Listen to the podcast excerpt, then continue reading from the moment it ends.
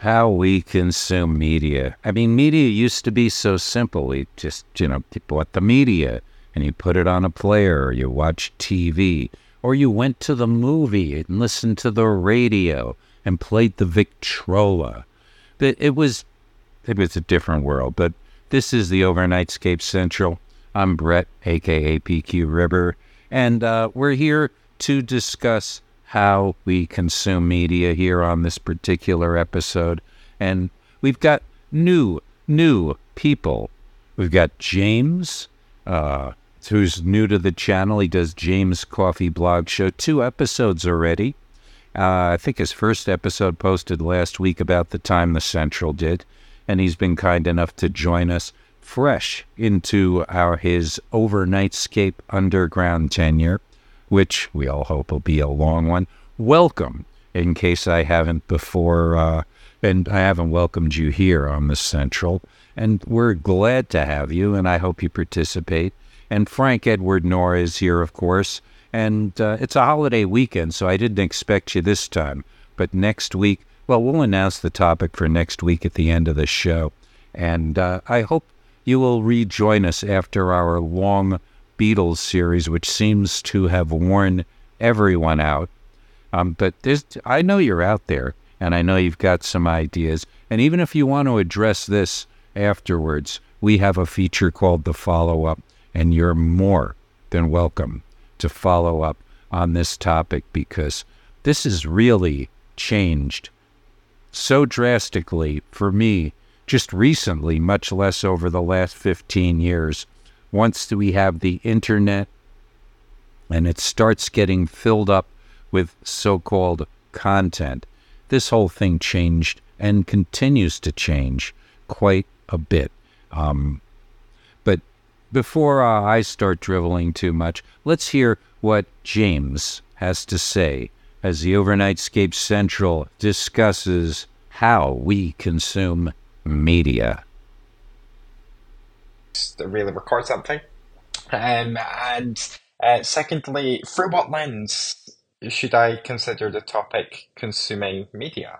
Um, and so I took a couple notes about um, different ways that, or rather, different subsections of media. And I went in with the question, what constitutes media? Um, is media um, television? Is it radio broadcasting? Is it um, is it uh, newspapers? And so um, I the first one I want to talk about is newspapers.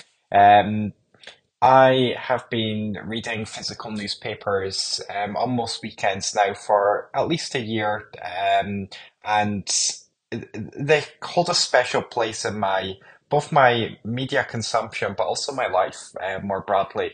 When I read a newspaper, I have over time um, tried to commit to focusing only on the newspaper. Um, so, um, although sometimes when I have um, a technical topic on my mind, uh, I do my thoughts go elsewhere. Um, but generally, when I have a newspaper, I I'm kind of immersed in it, and uh, I'm focused on the words on the page and um, all of the stories.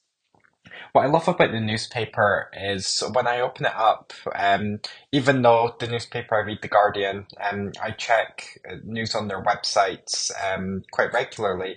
Uh, I I know that in that newspaper there's going to be something that maybe I would never traditionally read. Uh, so maybe it's a it's an opinion article on a topic that I don't know much about, or maybe it's a special um, uh, uh, entry in the newspaper, um, or maybe it's a like a new piece of investigative journalism uh, that I may not sit down and read in full um, if it's online. Newspapers give me mental headspace in a way. Um, I'm I'm thinking about the journalism and the stories um, rather than, uh, say, a particular programming topic or um, me wanting to uh, do some writing or, or do something else. Um, so in that way, I find reading newspapers quite relaxing. Uh, and also because they're they're somewhat uh, ephemeral in the sense that if you don't read the newspaper that day, then there's tomorrow's news. Um, I never really feel compelled to finish the newspaper, which is a problem I have with books, and uh, that kind of introduces a bit of uh, tension about, um, I guess, or rather, uh, a focus on finishing the book rather than kind of what's going on. Uh, but with a newspaper, I, I take what I'm interested in or read what I'm interested in in the publication. Um, and then I know that next time that I'm like to read a newspaper, um, there will be a new selection of stories from which I can pick. Um, and so uh, I I truly do love newspapers. The Guardian uh, be my paper of choice. The the rigorous journalism um, really um, is uh, I guess I'm trying to find an appropriate adjective. It's a a true testament to what strong journalism can be. Um, I I have read I've read so many different types of content in the Guardian, and every time I'm uh, I'm kind of not bewildered, but uh, fascinated by the amount of time and effort that, that's gone into um, a single piece of content. Uh, and uh, sometimes I find myself uh, scrutinizing every paragraph for like typographical errors, thinking about all the publishing process, and uh, the night before them, um, kind of cramming to get a story out before the day's um, papers are printed. And then there's the days when uh, I have a paper in my hand uh, and I know that a big story has emerged and it's not reported in the newspaper because printing must have um, uh, must have progressed prior to to the announcements. Those are really interesting times. And again, it's only ever happened once. Uh, but it, it was almost jarring reading the newspaper, knowing that it wasn't quite the news of the day because uh, there was a story that came out later the previous day. Um, so that was interesting. Um, I I really appreciate um, I appreciate it when uh, newspapers are delivered really early in the morning, and just because uh, sometimes I go places, or rather in the past I've gone places, and um, maybe it's been uh, kind of uh, like uh, almost mid morning, and I've not been able to get a newspaper, but um, yeah, it's it's nice. You walk into a shop, they have newspapers, and immediately, like, uh, I'll, I'll pick up newspaper, might glance at the headline, and I know that um, that's going to occupy some of the hours of my day. So newspapers are a big way I consume media, um, particularly news. Um, whereas, let let me segue to another uh, topic. Um, television uh, how how I and how we consume television. One thing that I've never um, really appreciated, other than on a technical level, is uh, content recommendations for for um, uh, television and movies. Uh, I I recall maybe following a few, although I can't name them. Um, but oftentimes I get my recommendations uh, for what to watch on television from friends, um, from other people's blogs who say that they've enjoyed the series, they've enjoyed the movie, um, and that that uh, kind of excites me. Uh, they've taken time to write about that. Um, and and I'm appreciative. So I may then uh, look at some media. Whereas algorithmic um, kind of uh, selection and uh, presentation of uh, content that you might, might like, it feels less compelling to me. Um, and perhaps because I don't watch um, too much television, that when I do watch it, I, I want to sit down and watch something that like I know I I know I like. Um, if I chat with a friend and I'm like I like these things, then they can sort of um give me recommendations and they can do a bit of pruning based on what they liked. Um, so yeah, I, I'm very uh, dependent on personal recommendations for for television and movies, and it it it, it has worked really well. Um, some of my favorite types of television are um, romantic comedies, or more broadly, any comedy, um, and also uh, sort of like the movies that you would constitute being uh, like bad almost, but not not because you can't watch them, but because um, uh, they may have had, although in most cases they've probably had a lower budget, um, but um, I, like you still feel compelled to watch them because you're interested in the storyline, but you know, like the production isn't great, um, uh, or like you know what's going to happen, but you're you're just kind of uh, this the the movie in particular has captivated you in some way. Um, I do recall there being a case for a movie that was uh, very um, it had a large budget and it it just really it, it was in a world of its own in terms of the the final result of the movie, and I can't recall the name right now. Um, but yeah, so for I'm I'm dependent on recommendations there. Um, whereas with uh, to contrast that with the newspaper, um, like other people are, uh, uh, the editors are curating stories that go in the newspaper and working to um, meet deadlines. Um, and I guess in the case of the newspaper, I'm kind of uh, I have a belief in the publication. Um, and so I know with the Guardian, uh, that they cover certain things in some ways, but I also um, kind of know that the newspaper uh, kind of meets my uh, meets my expectation for the content in the newspaper. Whereas, like the Financial Times, for instance, is uh, firstly it's incredibly difficult to hold, um, but it's a large uh, paper, um, uh, and I'm not too big of a fan of the way that it's uh, laid out. Uh, the articles are very heavily business, but not um, not the topics I'm generally interested in.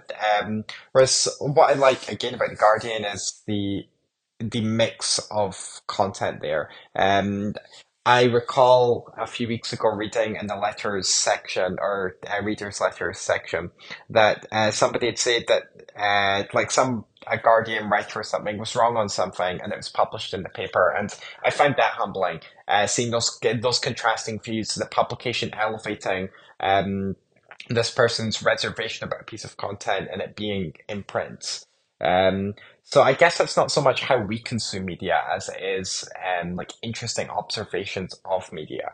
Um, but I do enjoy the physical, uh, like physical publications. Uh, but to bring it back to the online world, so I've spoken about newspapers and television shows. Uh, I do want to talk about RSS and uh, digital content consumption.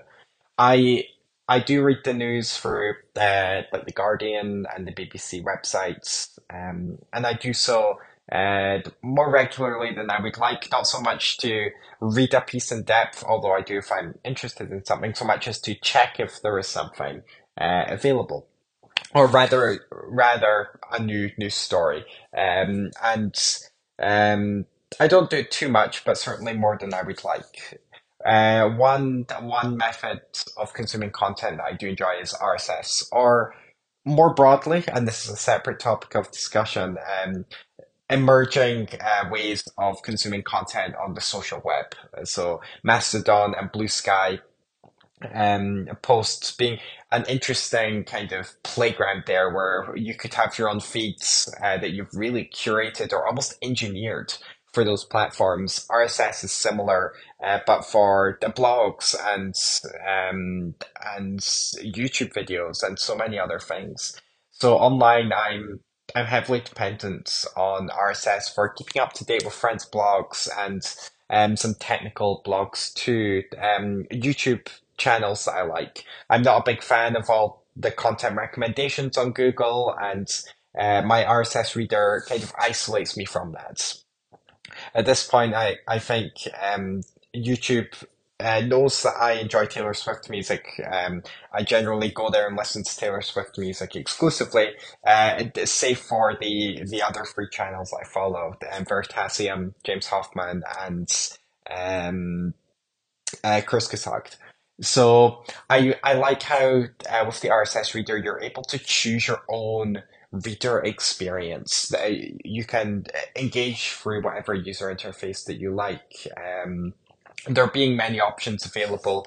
I did struggle to find one that I liked. A lot of them were uh, had an older aesthetic that I didn't um, appreciate as much, or uh, as uh, as uh, eye catching as those uh, interfaces were. Um, I've settled on a tool called Monocle, um, maintained by Aaron Parecki in the indie web community. Um, Monocle uh, uses a, another protocol called Microsub, uh, which enables more features than say, a traditional RSS reader um, and integrates very well into a related concept to MicroPub with a P um, for uh, publishing content. So you, uh, I, I don't like to call it an RSS reader. I like to call Monocle a social reader because not only can I um, read content from other people. I can also like like it, and that like is posted on my website. I can comment, and that comments posted on my website, and um, I could send that to the other person, um, or like I can do a repost on my site, and all these uh, social interactions. Those being interesting because firstly, it's kind of like having a bookmarking engine in your reader, but secondly, um, it, it allows me to share content out there that I found interesting um, and do so on a platform I own. So um, I, I like that aspect.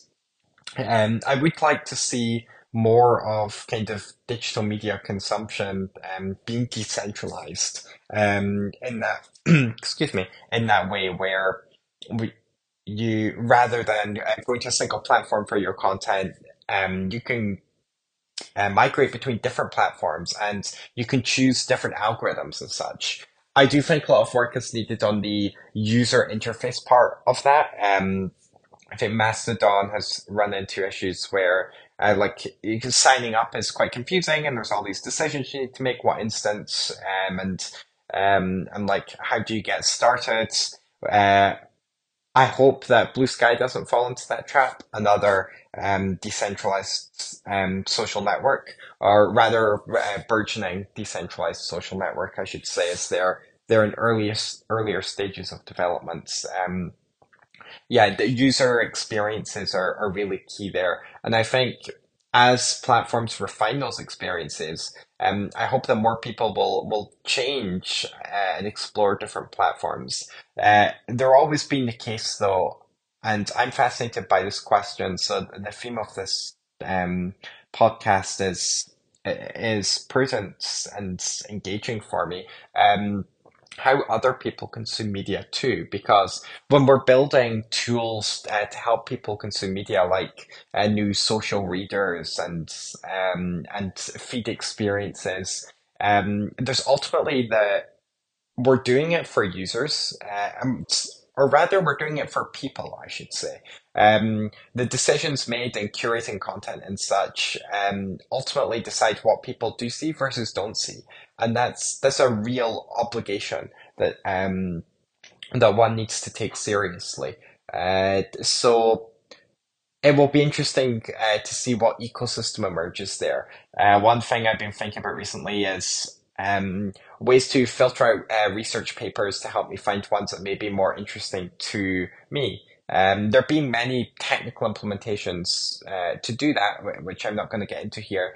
Um, but I could imagine a web where you could build all those sorts of experiences for yourself. Maybe you could have like um, like a, a user interface, a really simple user interface to help people start to select things on different topics that they would like to hear about. So maybe um, you would like to read about UK politics, for example, then uh, like you could have a feed for that. Um, and I don't know. Um, yeah, I don't want to get into too many engineering things uh, in in this podcast, but suffice to say, I think there's a lot of creativity that um, that could emerge from this question of um, alternate ways of consuming media on on the web.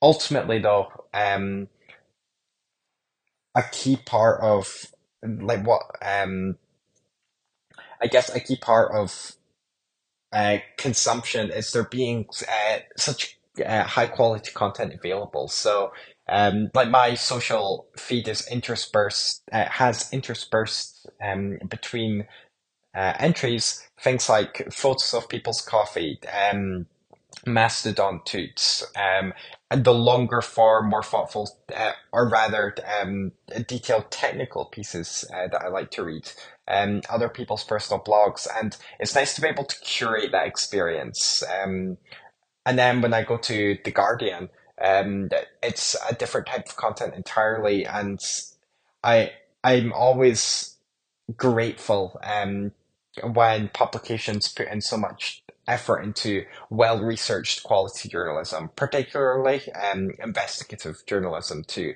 Uh, there being so many of examples of again the Guardian doing that.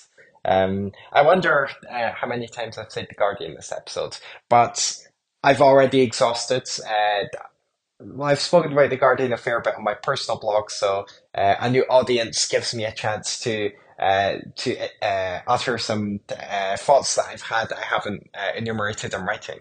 So, yeah, uh, I believe those were the the three things I, I wanted to talk about on the topic of how we consume media.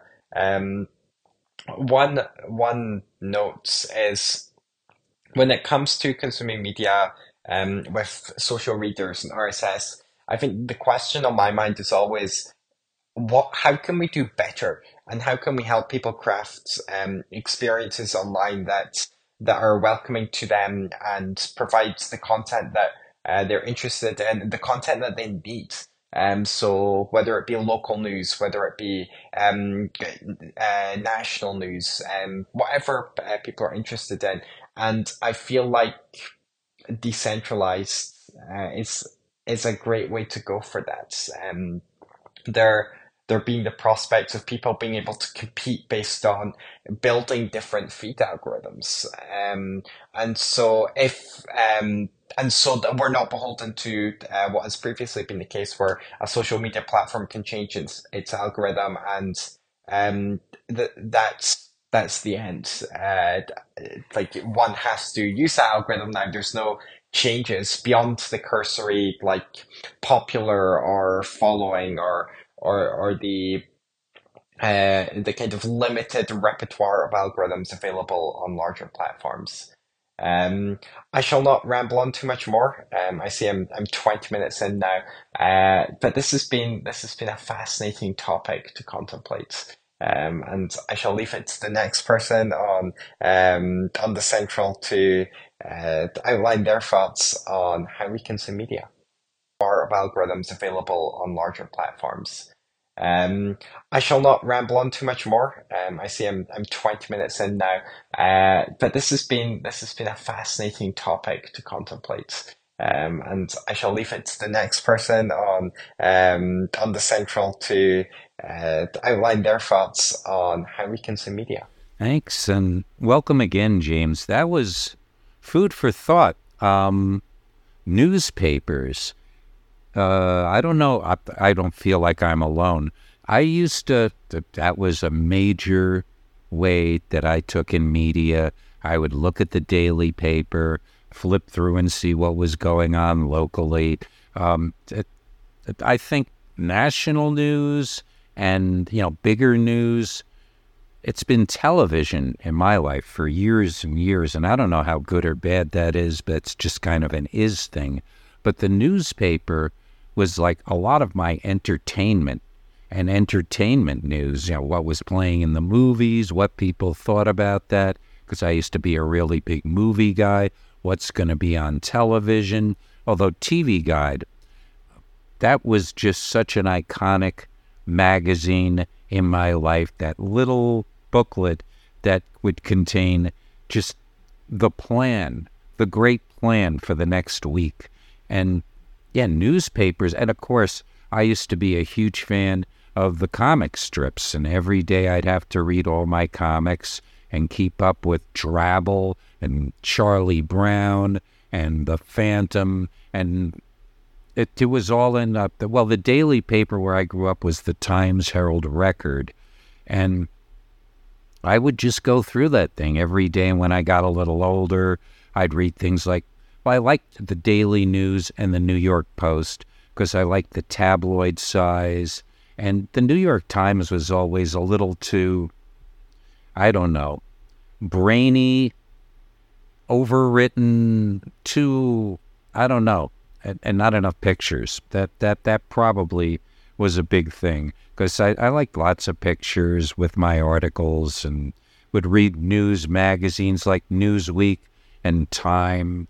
Uh, and they used to be everywhere. You go to the dentist office, you'd, uh, you'd pick up a copy. There would always be a copy of these things laying around. And of course, the music media, things like, well, there was Rolling Stone, but I kind of like the more alternate ones like Trouser Press and Creem because that was the kind of music I listened to.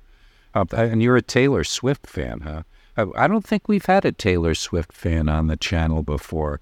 So perhaps sometime you could tell us a little more about them because my knowledge of Taylor Swift is extraordinarily limited. And, well, media, I, right now, I, I have switched from having all of this media that I used to have in physical form, like super physical form, like I say, DVDs, VHS tapes were a big thing at a certain point, and now it's all available on services.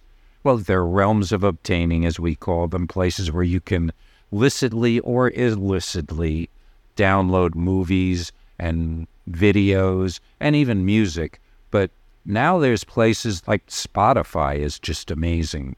Almost everything that I kept on hard drives and coveted and was so worried that I would lose the data.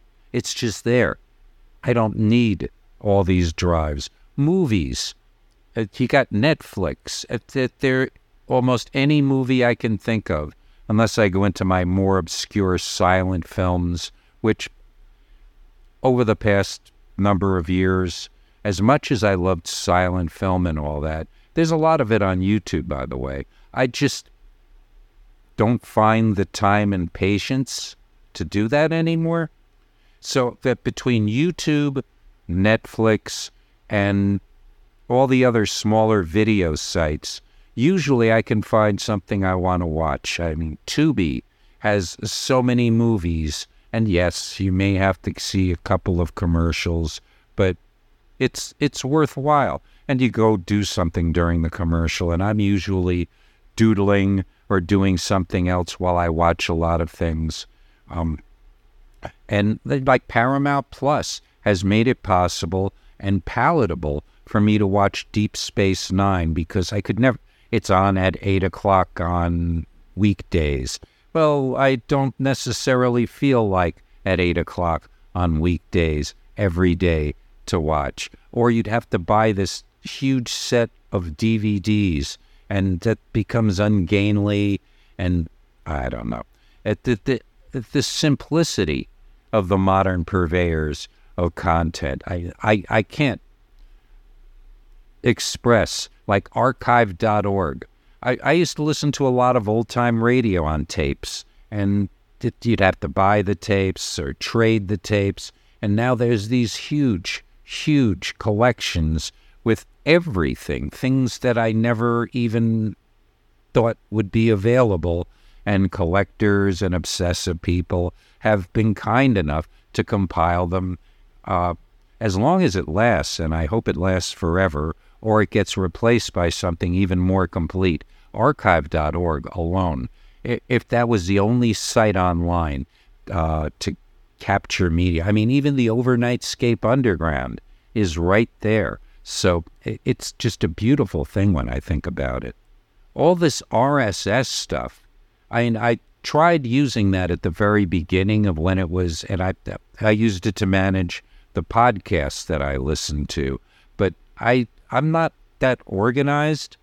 Maybe it's just the way my brain works. What I would wind up with is I'd subscribe to all these things and I would be overwhelmed. It would be like subscribing to every magazine that there is and then trying to curate what I want to and not want to. And that was also at a time when hard drives were smaller. So I'd wind up with this huge folder with all of these files and just never get through them. And they, the pile would get bigger and bigger. Uh, the immediacy of being able to look for what I want now is just an incredibly beautiful thing to the way my mind works in any case. And again, thanks for uh, contributing, James.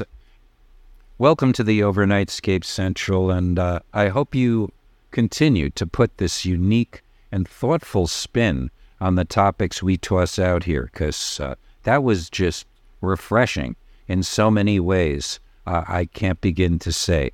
And um, this week it's just James and, of course, our leader, Frank Edward Nora. And uh, I'm curious to hear what Frank's take on this, because this will no doubt be epic. So, as a kid, things were a bit simpler. I'm trying to think back to my, my earliest memories. Um, definitely the biggest thing was the television, I think. Uh, we had, uh, I think when I was born, my grandfather got us a, a, really big color television, which back then in 67, I think color TV was fairly new at that at that point. This was one of those big ones that, of course, was like a piece of furniture with the wood and everything. And uh, so television, I think, um, throughout my lifetime, has been sort of the defining form of media. Uh, certainly, there's many others, but uh, you just sit in front of the television and you watch it, right? But television has really changed over the years. Um, obviously, when I was start watch, started watching television, there was just whatever you can get over the air on an antenna, which simplified things greatly before cable television, uh, there were pretty much just uh, there were just 12 channels that you could get on your TV set in what they called VHF, right? Very high frequency, uh, 2 through 13. And there's a whole explanation why there's not a channel 1. I, I know I read about that a number of times. But of those 12, they really didn't want to have too many that were right next to each other because of uh, interference. So when I was growing up, about seven of the 12 were actually functional. So I had channel two, which was CBS, and channel three was a Philadelphia NBC, but then four was the New York NBC, so that was much came in much better. Five was an independent station. Six was a Philadelphia um, ABC. Again, that didn't come in too well. So then seven was regular ABC. Eight Eight's like a mystery. I forget what eight was. What was going on with eight? I don't know. Maybe, maybe that was the CBS from Philly. Nine was an independent station. Ten, no, ten was the CBS. What the hell was eight?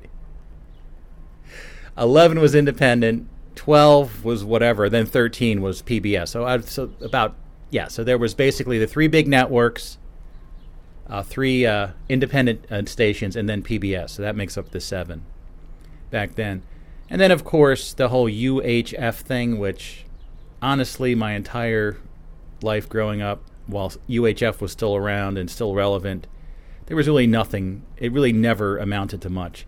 If you may remember, I I did I read an article. I actually bought an issue of TV Guide because I wanted to read the article about the UHF gamble. And uh, the bottom line is, uh, you know, it was to expand obviously the number of choices. I mean, 12 is really not a lot of channels for any given area. But UHF kind of came along a little late in the process, and as soon as cable started taking off, UHF was pretty much doomed. Ultra high frequency.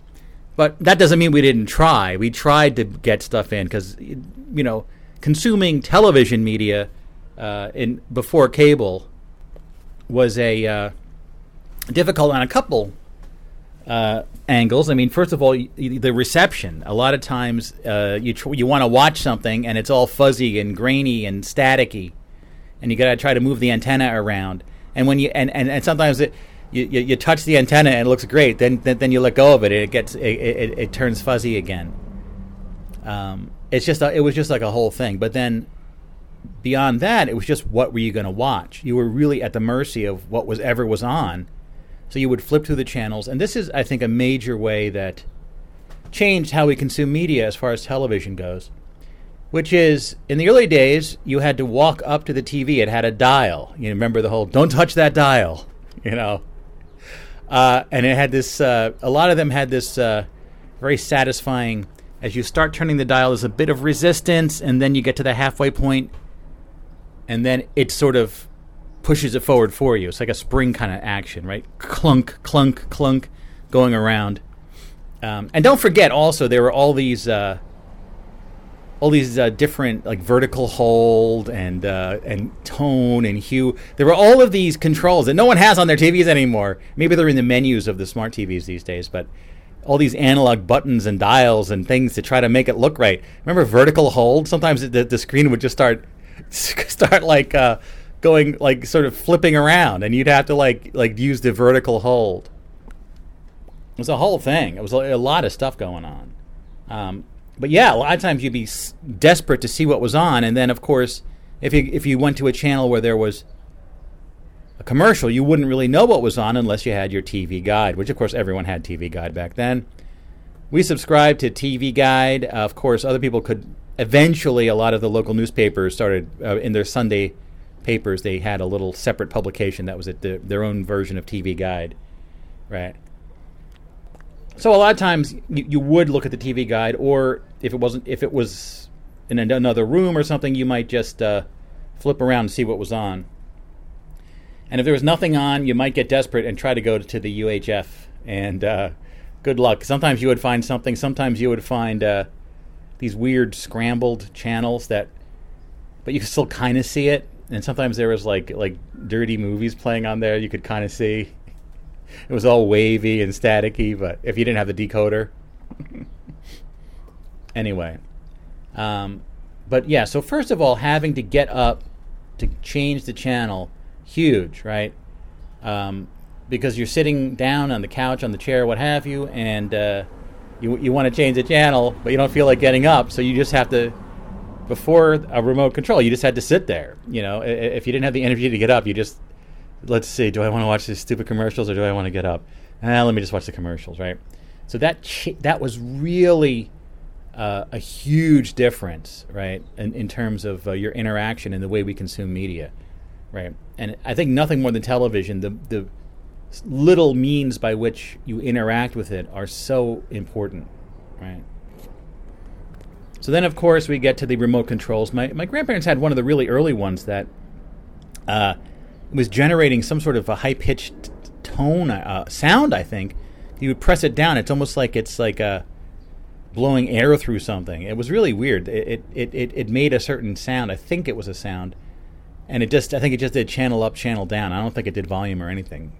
Um, but of course, as the 70s wore on, I think remote controls became more and more common, and uh, this changed things a lot because now you could uh, flip through the channels um, from the comfort of your couch, meaning that you were more likely to start flipping around, especially when a commercial came on.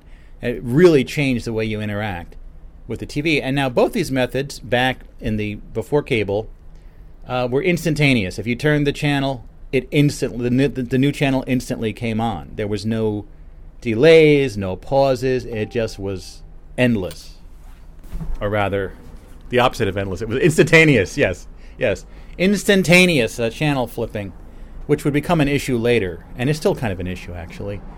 Um, and then you had, uh, you know, so that was a situation, and you, you, you still had that limitation of, of channels.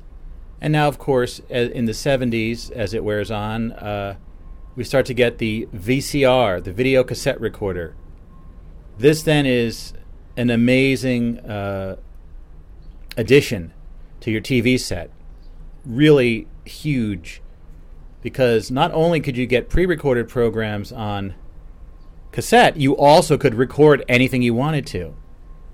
And if you weren't going to be home or if it was the middle of the night, you could set the timer on your VCR to record something uh, when you when when you were not able to watch it, right? Now, I think from my experience and many people's experience, the mechanisms they chose to sort of set up your uh, the timing never seemed to work right. It was super confusing. It failed a lot. It's just it was just tough to set it. I, I remember some early early ones. I think had actual little like clocks on them or something, right? Not even digital clocks, like analog clocks. Did they have the hands? I'm not sure. I'm trying to remember. But you know, how do you actually set it up? Oh, start recording at such and such a time, which was actually really important. And I did use it quite a lot. And but I remember at other times thinking how hard it was to program and how fail how it failed a lot. If if you could just throw in a six hour tape on a VHS And um, if what you were going to watch was an hour long and it was coming on in four hours, just start recording. You're guaranteed to get it. None of that timing crap going on. But anyway, now when you sit down to watch TV, you could choose, you could flip through the channels, look through your TV guide, uh, or choose a pre recorded tape. Put it in your VCR, and now you can watch uh, uh, what you want. You can pause it, you can restart it, you can just, right? So that, and then of course, back then buying it like a movie on on on, uh, on the on tape was kind of expensive. So there were the advent of the video stores. You could actually go to a, a video store and rent a movie for a day or two and watch it while you had it, right? So these all were like um, the the number of options you had. Like at home, you might start building up your collection of either stuff you taped off TV or tapes you owned, or go to the store and uh, and get one, but still and, and get a tape. And really, it sort of felt like going to the video store was the beginning of this. Uh, so, uh, from the perspective of television, of course, was the beginning of this like, the hell, is that a bug? I don't know. It is a bug. It's a weird, weird little. That's so weird. It's almost like a little beetle, but it's miniature. Hmm. Um, there being almost too much choice, you know, to the point of the amount of choice that you're presented with influences and affects the entire experience, right? So it's it's going to inform the entire experience, right? At home, you only have a limited amount, but going to the video store now, you have a much wider range of choice. So still, a few thousand perhaps uh, video tapes to choose from in a video store. Then we get to cable television, and uh, this now starts to add a lot more channels. I think 30, 40 in the early cable channel systems, and then by now, hundreds, if not thousands, of channels. Um,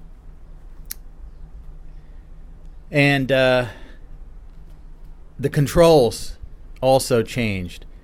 There was that great Jerrold box, uh, J E R R O L D, I think is the name of it. I don't know if we had, we may have had it, but I know a friend of ours had it. It was uh, a little box with faux wood grain, as most things had back then, the fake wood grain. Is that ever going to come back? Are we going to have like in the 2030s? There's going to be a lot more fake wood grain. Wood fake wood grain is back. I don't know. But it had these little keys on it. You just when you pressed one down, the previous one that was down went up by mechanical action, right? And then there was three different rows you could select from on a little um, selector switch, and uh, that one it felt like almost m- you could sort of switch between channels. You can go between like channel five and channel 25, 28, like almost instantaneously. You just got to press down the key and, and hit that little switch, and it felt like to me that was sort of my favorite control ever. Even though it was not remote, it was actually a wire coming out of your the back of your TV or the set top box or whatever that uh, uh, you know allowed you to have this Jerrold box. I was looking on eBay for them. There's there's a couple that are available. I don't know. It would be interesting to see one in person again, but I don't think I'm going to buy one. There, there's a few. I think you can get them around 50 80 dollars now, 50 to 80 dollars, as they are quite collectible.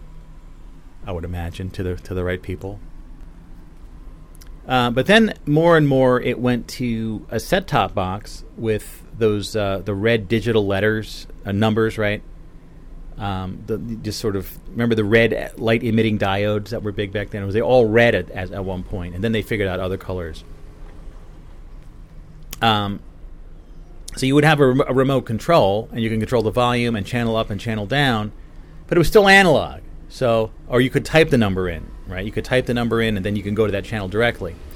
But um, it was still analog. So as you changed a channel, it was just it, you press the button, click, and it's the next channel, right?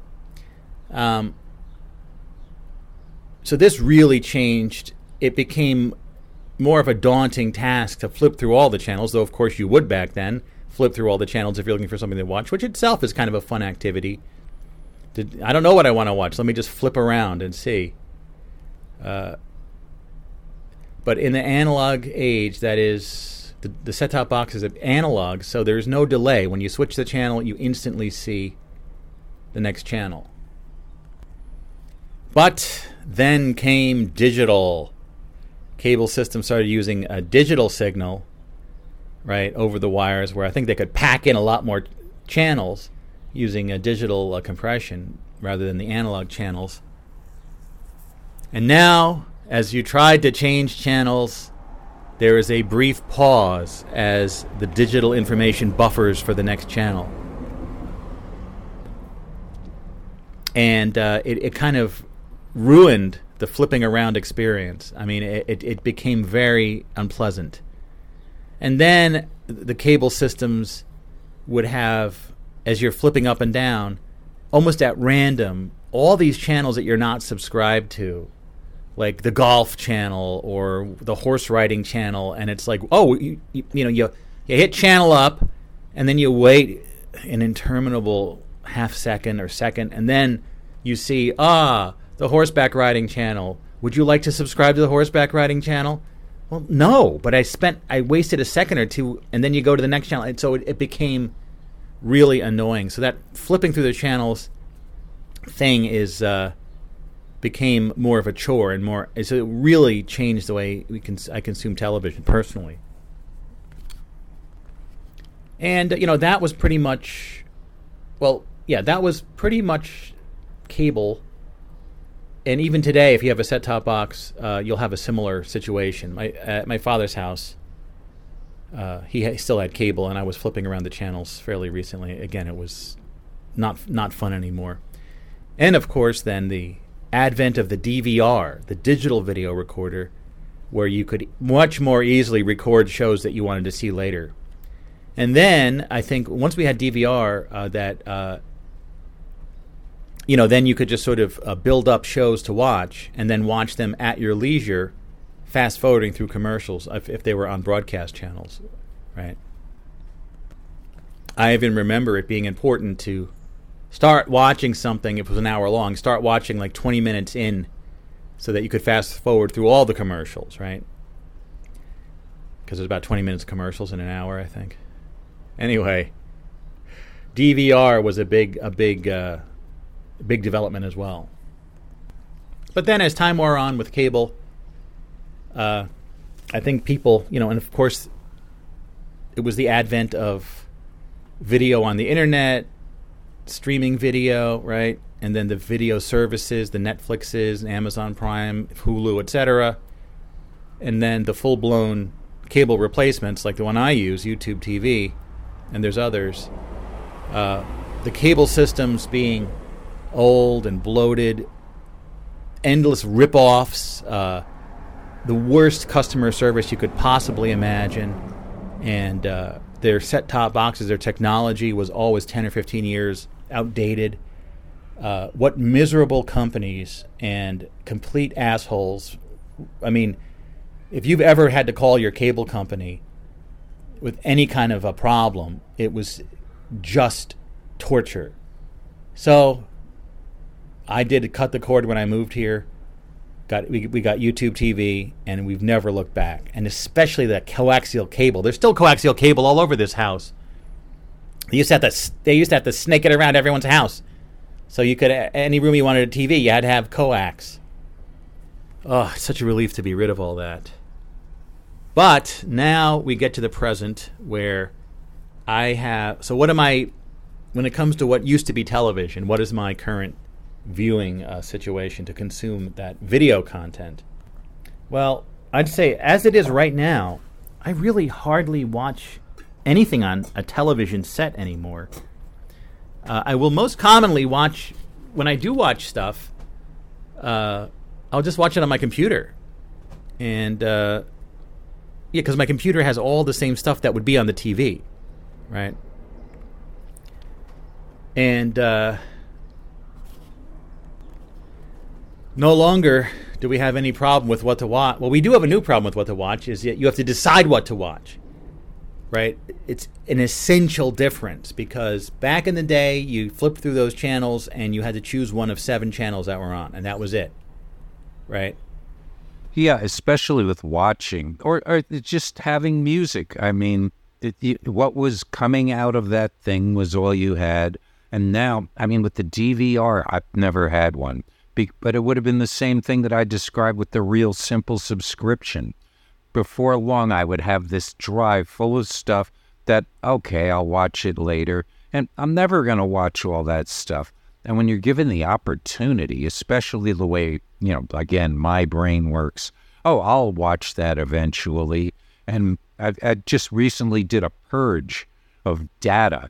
I, and I had drives and drives full of music. I'll, li- oh, I'll listen, I'll watch, I'll consume that data at some point. I'm saving it. And it's like, I did, what are you saving it for? Uh, it's also a process. I, I guess maybe if I were younger and I stopped at some point, I could catch up. But I, uh, I don't see ever catching up with, like Frank says, just the choices with the internet, what I could watch or not watch, or listen to or not listen to, or read. I mean, we haven't even talked about the comic books that you know, uh, you'd buy a stack of comic books and be all excited you're going to have stuff to read for a little while. Now, there's sites and sources where there's more comic books that I could ever read. And at a certain point, when something becomes so common, you almost overload on it. It's, it's really a strange experience uh, because I would imagine, you know, younger people, this is just the way it's always been. And that makes me feel very old. I came from like these antique times where everything was so. Uh, uh, and when I try to explain it eh, to younger people, it's like, oh, okay, grandpa, I don't know. And, and I completely forgot about just the innovation of, like Frank said, having a remote control for the first time. Because, you know, we were, as kids, we sat closer to the TV. We watched a lot of TV most weekday evenings with my aunt next door. And we'd sit by the TV and we'd be the ones who had to change the channel. And you'd have to get up. And oh man, once you could just sit there with the remote and go or that, that was just a miracle in and of itself. Uh, it's, it's just unbelievable. It's just, and and the old cable boxes Frank's talking about people collect what does one do with one of those old cable boxes I mean in my head it would be very nostalgic to have one just sitting up I don't have a TV anymore and you can't put something on top of your TV because it's this flat thing uh, TV used to be this big bulky I mean that color TV that the Noras got when Frank was born in what 1967. That that thing must have weighed half a ton. That now, that you got, it, like Frank says, you watch your stuff on your computer, your laptop, and you can take it anywhere. There it is. Just sit it on your lap when you're in the bathroom or whatever. It's just a miraculous thing. I mean, you I remember when a transistor radio, one of those rectangular, bulky things, was like portable music, and it sounded so tinny and bad, and it was just a radio. So where I grew up, you never had that perfect reception unless you listened to the local station, which played like, I don't know, what we would call adult contemporary. You know, I wanted to hear the Beatles, and there's Johnny Mathis and Perry Como, that my Perry Como record.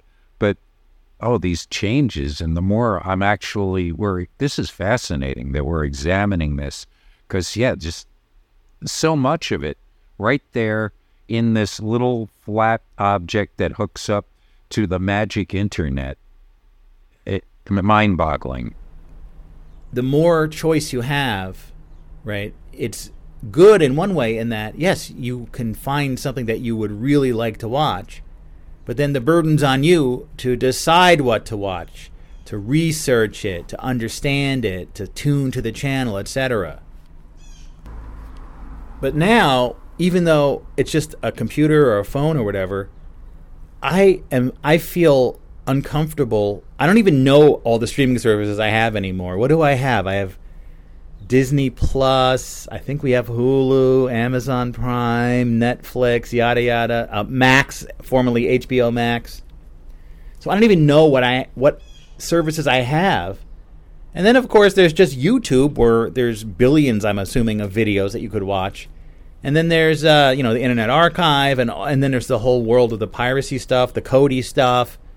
I mean, there's just, it is just endless. And so, um, I have found that I just sort of, when I hear about a show I might like or a movie, I, I try to write it down, uh, and uh, I have a file on my on my Google Documents called Watch List, and I just I try to write down because especially stuff I started watching but then stopped, especially TV series where I started watching it and then I just sort of jumped onto something else and never got back to it. But I have meant I meant to get back to it, so I've had that all on the like just on a, a like a file on a tech almost like the you know like a text file in the cloud. It is like, uh, and I feel like I'm that it's like um, what's the right word for it? I feel a discomfort that I have gotten so disorganized in terms of what I'm watching. I shouldn't care. I should just be like every day is a blank slate and I don't have to watch anything. Watching entertainment stuff on watching videos is in general an indulgence, it's a pleasure. It should not become this for this source of stress trying to figure out all the stuff that you that you dropped off of and everything. Right? And, you know, the streaming channels and their shows it I sort of felt like by this time in history we would have moved past just just the entertainment produced by the big corporations. I mean, I if you had asked me back in 1990 say, you know, describe the technology we had, I would have been like this is going to be amazing. No longer do these handful of corporations control, uh, you know, the television that people are getting. Specifically, obviously the other media media as well. But um, finally, the independent creators of uh, of all of television, let's say, and uh, will now be able to uh, get directly to the people. They don't have to go through uh, a TV network or a huge corporation. And so the cream will rise to the top, and it will be an, an, absolute revolution. You won't be watching CBS or NBC anymore or HBO because it will be entertainment produced by your fellow people.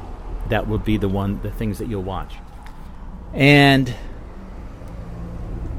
I understand that in a way that just as I was describing that, I, I I could see that that did happen in terms of the social media, like TikTok and Instagram and stuff like that. There, you are actually watching videos made by regular people, but I think the the tone and quality and the nature of those videos is certainly not what I would have anticipated. I would have anticipated much greater works of art, you know, uh, than uh, than than the sh- the short form videos of today. But then, of course, also the streaming channels I've noticed even like just hanging out with people around here, like everyone, like like one of the things people talk, oh, what have you been watching lately on streaming? Like that's sort of like the big topic of conversation. And there is still this kind of a commonality because the big streaming stations they push certain shows, certain prestige shows, and they promote and advertise them amazingly. So it's still weird. It is almost sort of like the old days where everyone's kind of watching the same thing.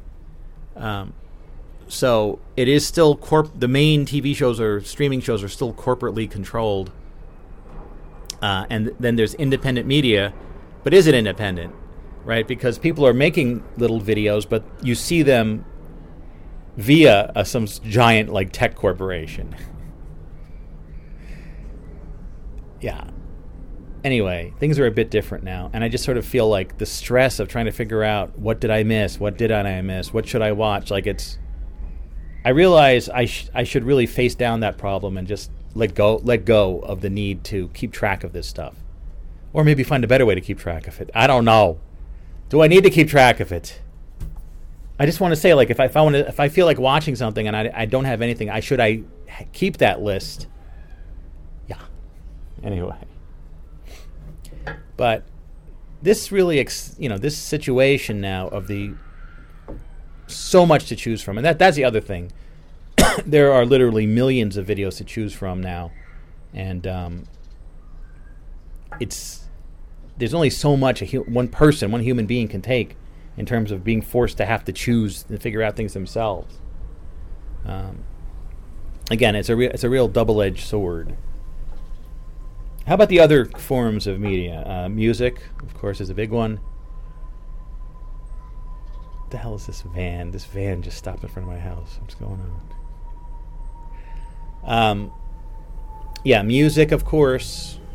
You know, from me growing up, music was a, a bit more focused. Uh, you had, of course, the radio, right? Which, again, I, I, think there was a few more than seven channels, but n- no more than in the tens of different stations you could bring in on AM and FM.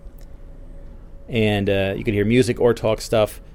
Radio, I think, was uh, you know definitely a medium that I would listen to sometimes at home, but in the car, of course, consuming media.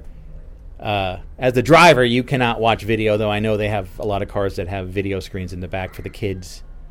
Um, so listening to stuff, and, and, essentially it was the radio for many, many years. It was AM radio. Uh, then FM came along, and then, of course, the pre-recorded media uh, I think uh, I know some cars had record players, but it just the bouncy, bouncy nature of driving does not really work well with a record player. So the cassette tapes, and I think the eight-track tapes that were very big and robust, and you sort of just jammed them into this slot. And I think I know a lot of our cars we had in the '70s had eight-track tape players, and then cassettes, right? And then after that, really just um, CD players uh, took over for a while. Then you had satellite radio as well, which is still sort of going. It is still going today. Um, and then what I do in the car, I just ha- I just have little those little flash USB flash drives just filled with MP3s. That's all I listen to when I drive around. I don't even bother with the radio anymore. I don't even want to try. I, I've tried so many times. Radio is just no fun anymore. Right. I would love it if there was a radio station I could still listen to, but there's really nothing. So that's how I consume uh, media in the car now. Pretty much exclusively the uh, the flash drive. But then you have to choose what to put on the flash drive. That's why I found that uh, collection I put together, what like over 20 years ago, uh, the uh, of like 30,000 different songs. That that's pretty cool to play around with in the car. Um, another major form of media we consume is print, and print has uh, as a technology has remained pretty static, right? My experience with print in terms of magazines, and books, and newspapers, brochures, etc., um, is pretty much this the same as it was back then. That is a medium where the visuals are uh, sort of imprinted on this physical material, and then you have it, and it just sort of sits there, and you can look at it whenever you want. Um, and print is still relevant to me. Uh, I have a ton of books, but I don't know. I don't. I, I, would love to get back to reading books, like reading just fiction books, like. But I found that I, I can fit it into my schedule easier if it's uh, if it's audiobooks. I do audiobooks a lot. Um, but I still I still subscribe to a few magazines. I, I look at magazines. I don't get newspapers. So it's pretty much just uh, magazines and uh, the occasional book I look through. Uh, everything else is consumed on the computer. So, for example, like manga, you know, Japanese comics, I read those somewhat sometimes, and uh, I do that all on, all on the computer. And of course, yeah, reading text is also a big thing you do on your computer and your phone. But in terms of print, print is still uh, a great medium. Takes up a lot of space though, and uh, you know, you got to be careful. It just sort of piles up everywhere.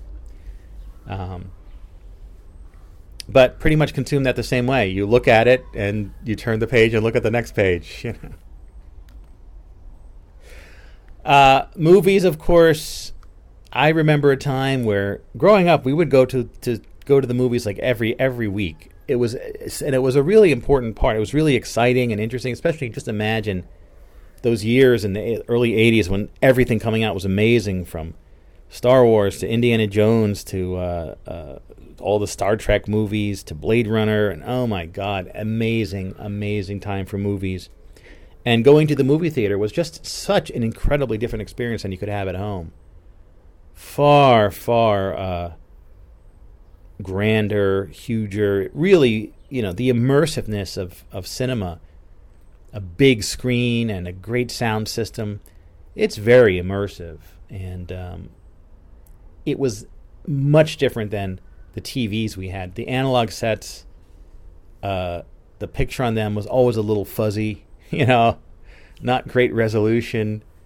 Um, the sound, you know, usually decent, but not anything special. So back then, cinema was really, really important. And uh, I know a lot of people who who care about it can put together a great home system. I just have never really cared that much about it. A home cinema kind of setup. Um, but of course, I think in recent, I mean, movie theaters still are still out there. In fact, uh, yeah, th- this weekend uh, the ne- the Indiana Jones Five is coming out, The Dial of Destiny. I would like to see that.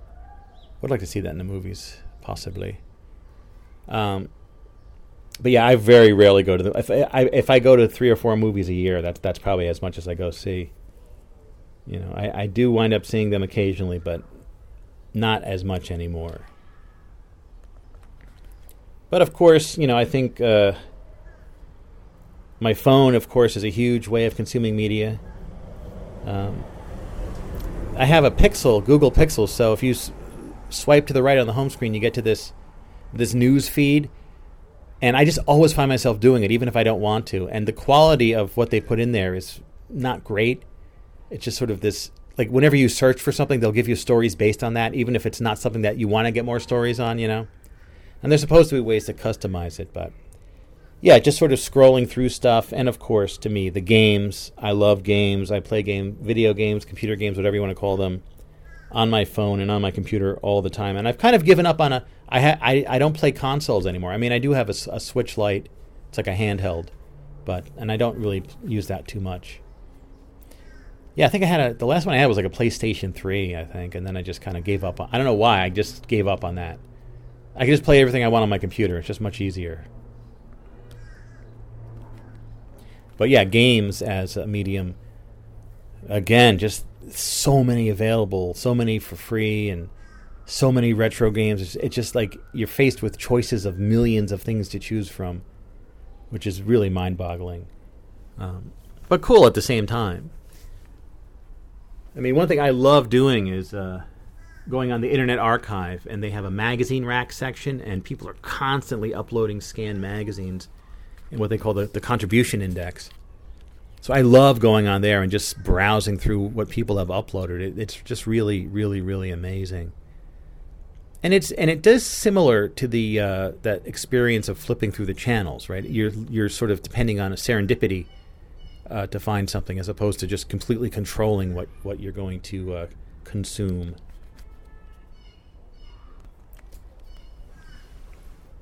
But of course, on the computer, you also, you know, I, I use Apple Music as a streaming service. Uh, between Apple Music and YouTube and the piracy areas and everything else, and your own personal collection of downloads, music is it's an amazing, amazing time for music. I really think people don't. I, don't. I don't. I don't think people appreciate these streaming services as much as they should because, right, in the past, you might read about an album on in a magazine or something, and then you might not hear it for years. It you would have to generally go buy a record, which was very expensive, uh, related to buying power back in the past. You had to real really choose carefully what you wanted to buy. Um, now you can pretty much hear anything you want, which I think because of just for me exploring music, listening to music I've never heard before refine like getting into deeper into bands. It is an amazing aesthetic uh, experience that was impossible in the past. Just really impossible you know from phys- physicality to money to everything. Um, so having all this access to music i think is incredible. And that's a, so i consume music all the time. I'm huge into music. I have the speakers the, the bluetooth speakers the connected speakers you know the computer whatever the, you can listen to stuff on the phone. So I'm constantly listening to music. As far as podcasts go, I do I do listen to, of course, to uh, the Overnightscape Underground and a few other things. But generally, I'm not really into podcasts like from other places. I don't know why. I just I think because I do my own. I, I don't know. that you know beyond uh, the Overnightscape Underground, I, I, I really, though I, I really don't listen to any podcasts. But like when I when I'm in my kitchen, you know my uh, the the the Alexa is like it's connected to Amazon Music, but not Amazon Music Premium. So I usually just listen to internet radio station like uh, uh, Soma FM Underground 80s. That's a really good one that just has kind of really really good early early to mid 80s uh, you know synth pop songs. So while I'm you know like cleaning or cooking or whatever, I'll, I'll put that on. Yeah. So what about the future of consuming media? Uh, well, I do think that as much as we're in a very difficult time for AI, at least it, of its uh, public perception, there's a great negative perception of AI right now, but I do feel that once we reach an, a level at AI, they're going to start to create, and they've actually been talking about this, but um, a new kind of personal assistant that uh, can really keep. When I'm saying I have a text file to keep track of the things I watched, um, this personal assistant, this AI assistant, will completely take over that task and relieve you of all of these mental to-do lists and everything related to your media, and uh, really manage that all for you and suggest to you uh, what you know something that you may have already forgotten about. Oh, why don't you watch this? You know. So I think there will be AI will assist us in terms of the media that we have at our disposal, and the and the sequences and the narratives of how we uh, approach it. Uh, I would definitely like to have a media assistant, an AI media assistant. Um,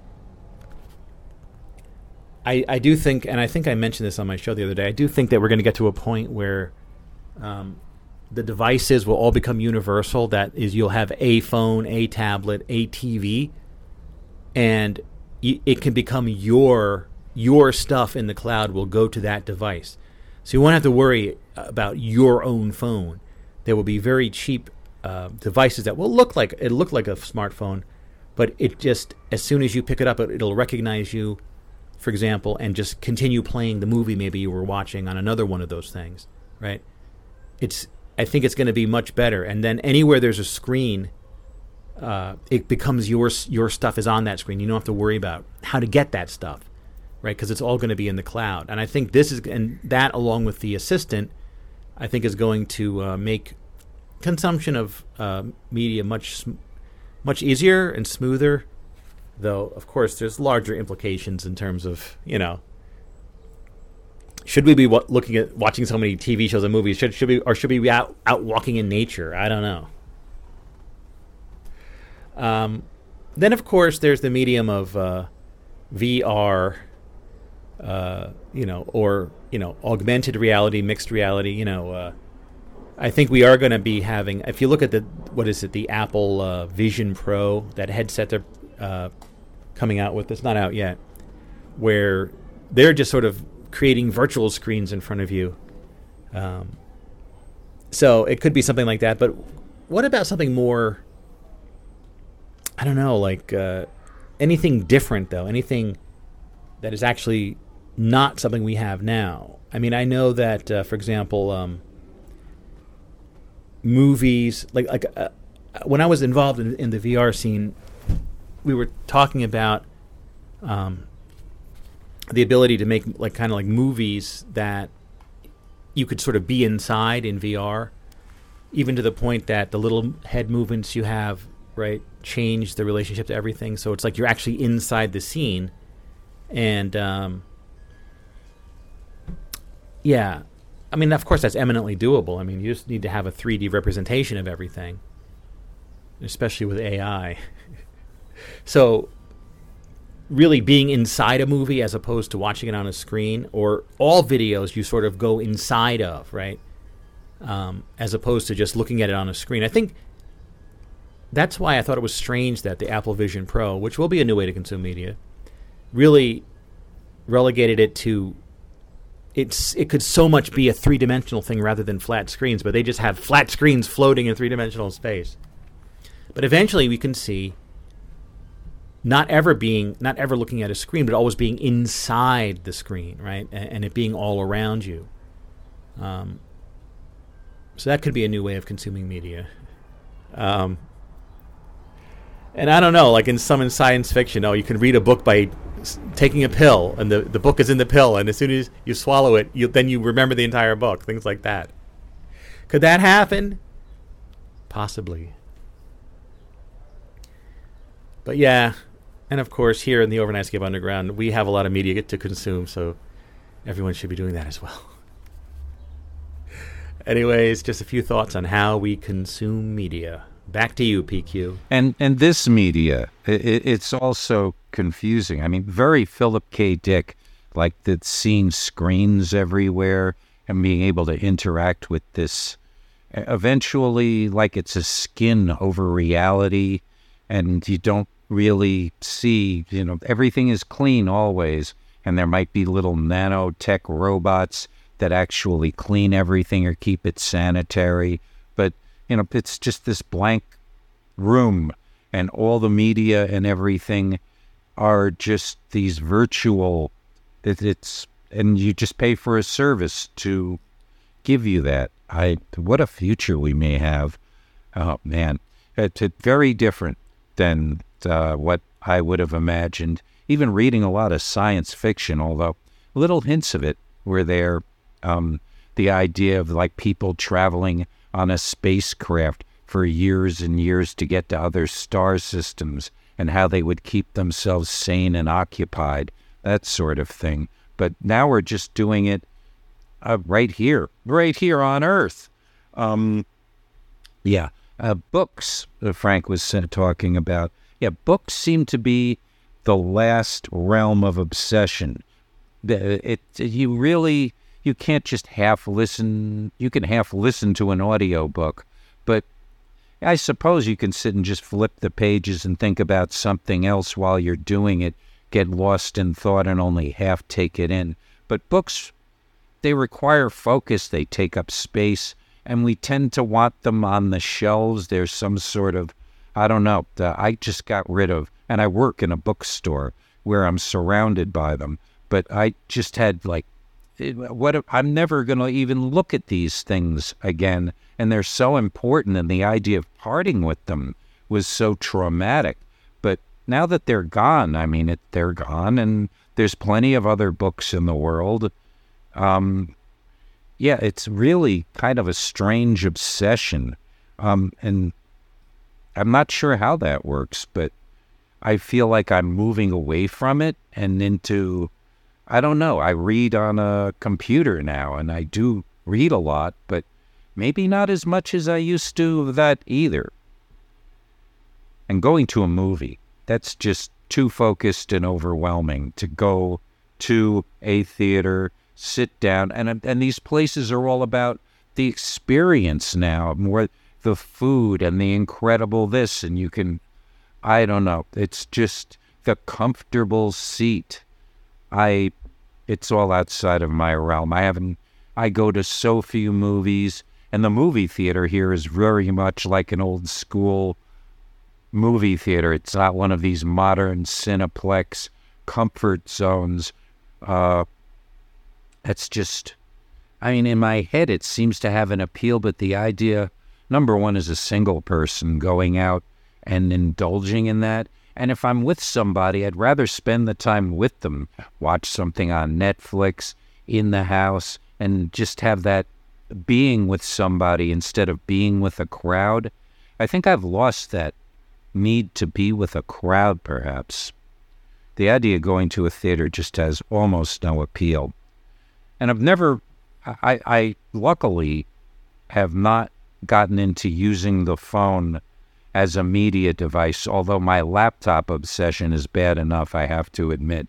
But it really seems to me that the phone focuses my attention on too small a space, and I see it with other people. If I have a laptop out and something else is going on, I feel like I'm more prone to look up and participate in the real world. Whereas you see, like, these places, say, where people are waiting, a waiting room, or like the, the DMV I was at recently, everybody waiting had their phone out and they were just so focused. It was like even if their name was called, they were whatever they were doing on that phone consumed their entire consciousness. And I feel that to a certain degree when I'm messing around with the laptop, but I don't feel that if something was happening around me, I would just completely fail to notice it. And that could be an illusion too. And uh, podcasts, more and more, I don't listen to many non OnSug podcasts either, especially now that I'm doing the great appreciation showcases. Oh, those are so much fun. I dream of getting some sort of job doing a syndicated overnight radio show, very much like that. I wonder if that's viable. I wonder how you package that and present it. I mean, I would have to use basically only public domain, Creative Commons material, but theoretically it could be done. I mean, to use the OnSug stuff, I guess because somebody somewhere would be making money, I would have to get some sort of a license. But I think the hosts on OnSug would feel compelled, maybe. I don't know. Uh, if somebody asked to use my show and I kind of thought, oh, they're going to make money, I don't know what I'd think. But I think I'd let it go. I can always make more shows, obviously. Every time I think the well is dry, I, I maybe it is that I'm just milking a dead cow or something, but I think I'm learning to talk and present my ideas better and better, especially recently somehow. But not, nonetheless, um, what I listen to in podcasts now, I go through some phases and uh, I'll listen to encapsulations. And uh, I like I was listening to Anthony Cumia for a while but I stopped and I'm not listening to Anthony Cumia. Uh, I'll listen to some comic book related podcasts and then I won't. Uh, or uh, professional wrestling history ones, and then I won't. So it's not really something that's constant. Like, you know, when I was a kid, I thought my entire life would be you go home and you watch primetime TV and the phases of that changed and follow your favorite shows as they go on and on. And shows would run. But uh, Lucy, Lucy was on forever, wasn't she? It's, I don't know. And, and maybe there are people who are on forever now. I mean, there are people, I guess, who watch late night TV, and every night they watch who I don't even know who the hosts are. Who hosts the Tonight Show? Well, well, I think did it. Did they resolve that strike? Did they go on strike? I am so out of it with all of these forms of media that I used to at least pay some passing attention to. And this idea of like a pill or a brain chip that instantly injects a media into your head and you would actually get the whole thing, not just the bits that penetrate between whatever else your brain does with it. I mean, who actually watches a TV show so focused that after it's over, they just everything they remember? Um, well, my mind doesn't do that. And and the idea of AI like an assistant thinking for us. I mean, that's back to like TV Guide, just having that because who controls the AI? And would somebody be able to like, oh no, the, or like the YouTube algorithm? Suddenly, things you like just quietly fade away and yes, they're still there, but this brain has. Oh, man. Anyways, I got to thank James. Welcome again, James, and Frank for their contributions. And if you want to do a follow up or you want to participate in next week's topic, which is somewhat related and just a digression, really, um, next week we are going to discuss YouTube 2023. So this ties right back in in how we consume media. If you missed this week and you had a few things to say, some thoughts, um, YouTube 2023 is the topic for next week's Overnightscape Central. And uh, the more or less deadline for your participation. Here's here's where I tell you how you can participate, just in case uh, you didn't know, you forgot, you need some reminding or I just need to say it because I feel so compelled. Um, the deadline is July 10th, 2023. Get it to me by the evening time, uh, Mountain Time USA, and uh, I'll have plenty of time to include you in the package and commentary that happens here at the Chalet Studio each and every week, where we do this, the Appreciator series, and who knows what else will come out of this as time fluctuates on by. Um, it's if you don't feel like talking or you're mic shy or you don't have the opportunity because there are people around, write your thoughts down and send me an email, and I'm more than happy to read your thoughts on your behalf so you too can have your say and participate in the Overnightscape Central. Because that's what this is like. This is a forum for us all to talk and compare ideas. And the more participants, the thicker and richer this whole thing can be. Um, the email address for you to send such things is kpqr.torc at gmail.com. Once more, kpqr.torc at gmail.com. And this this has been fun. I have to say, uh, bringing the topic out of the Beatles is a little mind stimulating, and uh, I really look forward to hearing from you next week right here on the Overnight Overnightscape Central. And until we next meet, set the controls for the heart of the fun.